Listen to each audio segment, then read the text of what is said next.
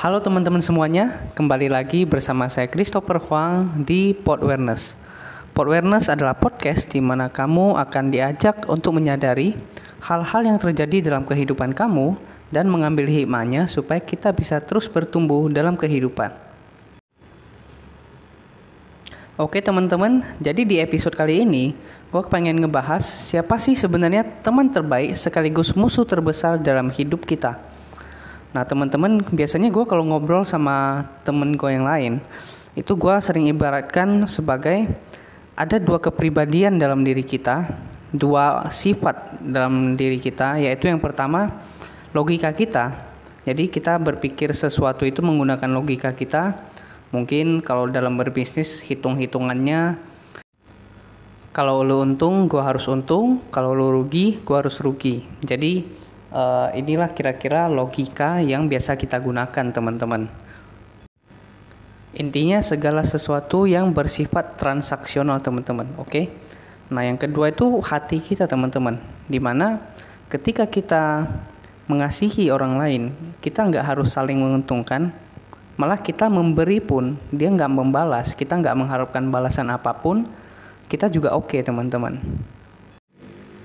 Nah, teman-teman, kira-kira itulah dua hal yang mempengaruhi diri kita dalam mengambil sebuah keputusan. Mau keputusan dalam sebuah bisnis, karir, uh, hubungan antar pasangan, keluarga, ataupun teman-teman kita.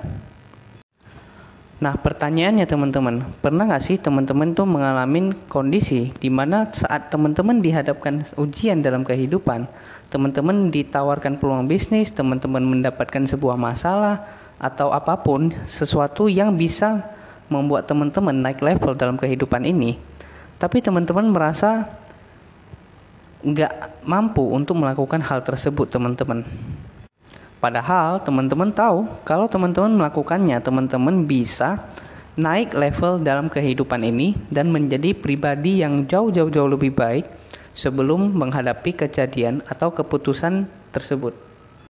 Contoh simpelnya seperti ini teman-teman.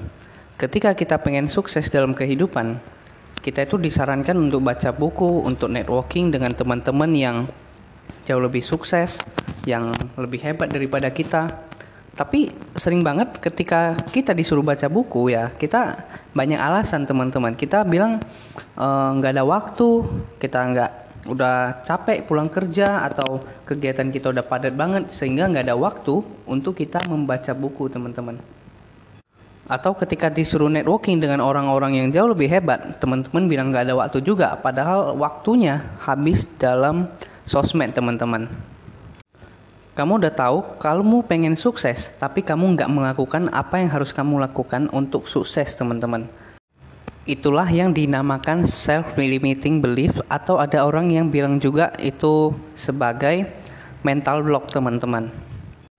Nah, mental block sendiri atau self-limiting belief ini muncul karena pengalaman masa lalu yang membuat kita itu merasakan kepedihan atau kesakitan yang sangat luar biasa.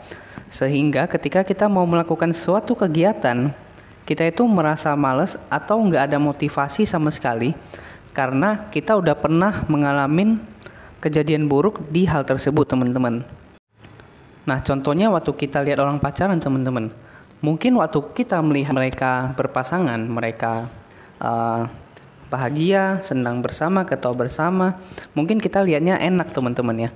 Tapi ketika kita muncul keinginan untuk mendapatkan pasangan yang baru, dalam hati kita itu kayak muncul perasaan takut teman-teman. Mungkin di hubungan sebelumnya itu ada trauma karena pasangan teman-teman menyakiti atau segala macam yang menimbulkan teman-teman ketika ingin memiliki pasangan teman-teman jadi memiliki perasaan yang gak nyaman teman-teman.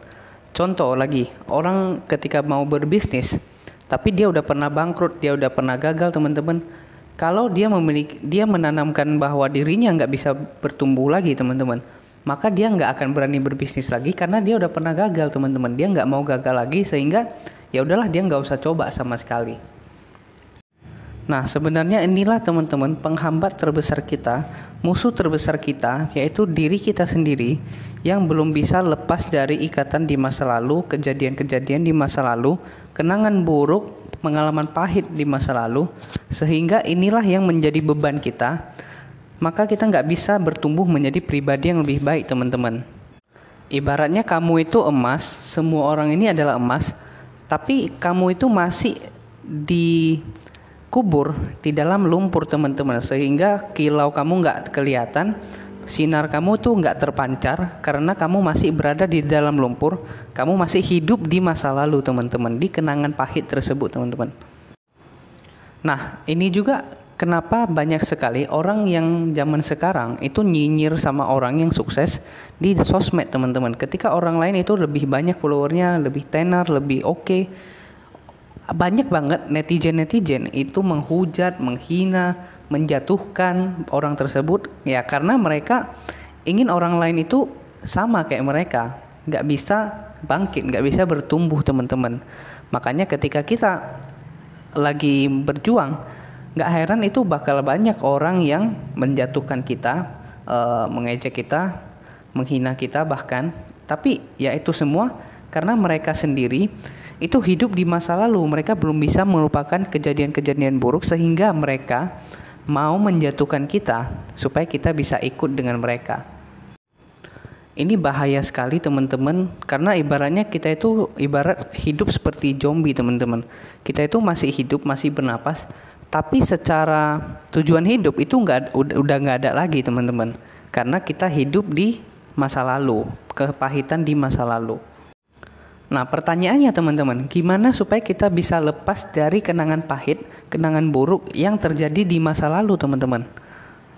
Nah, pada episode podcast kali ini mungkin gua nggak akan panjang lebar mengenai hal tersebut, tapi secara singkatnya yang pertama yaitu adalah penerimaan bahwa hal tersebut itu udah terjadi dalam hidup kita dan kita udah nggak bisa rubah hal tersebut karena itu ada di masa lalu, teman-teman. Setelah itu kita memaafkan diri kita, kita memaafkan kejadian-kejadian orang-orang yang bersangkutan dalam kehidupan kita di masa lalu, kenangan buruk kita di masa lalu, kita maafkan teman-teman. Setelah itu kita pahami bahwa segala sesuatu dalam hidup itu terjadi untuk menguatkan kita teman-teman Sehingga ke depannya kita itu menjadi pribadi yang lebih baik dengan pengalaman-pengalaman yang sudah hadir dalam kehidupan kita Nah, teman-teman, ketika beban masa lalu tersebut, sakit di masa lalu, kenangan pahit di masa lalu itu udah nggak membebani kita. Kita udah menerima hal tersebut, kita udah jadikan sebagai pembelajaran kita. Maka kita itu udah menjadi pribadi yang baru, kita ini udah menjadi pribadi yang jauh-jauh lebih baik, yang siap untuk maju dalam kehidupan ini, teman-teman. Maju menghadapi tantangan-tantangan yang ada dalam hidup ini, mau sesulit apa pun, ketika kita sudah melepas beban di masa lalu, maka kita bisa menghadapi hal tersebut, teman-teman.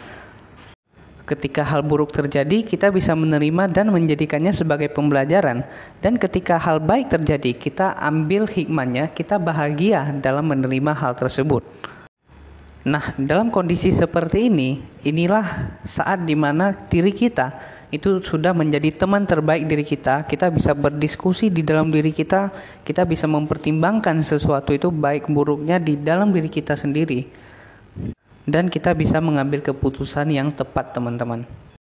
Bahkan ketika sebuah masalah besar datang dalam kehidupan kita, kita sudah tahu bahwa masalah tersebut hadir sebagai ujian agar diri kita bisa menjadi versi terbaik dalam diri kita, teman-teman. Ketika ada sebuah peluang yang datang, kita akan dengan sigap mempelajari. Dan ketika hal itu sesuai dengan prinsip hidup kita, maka kita akan langsung menjalankannya. Tanpa suruhan siapa pun, tanpa diperintah, kita akan langsung mengerjakan hal tersebut karena itu sesuai dengan prinsip hidupnya kita, teman-teman. Hati kita tenang dalam menjalankannya, hati kita senang dalam menjalankannya. Oke teman-teman, sampai sini saja episode Pod Awareness kali ini. Buat kamu yang merasa Pod Awareness kali ini bermanfaat, please banget tag gua di Instagram story kalian dan share pengalaman apa yang kamu dapatkan dari podcast ini teman-teman. Dan share juga kepada teman-teman kamu, siapa tahu mereka juga mengalami kendala yang bisa kamu bantu dari podcast ini. Oke teman-teman, see you on the next episode. Bye bye.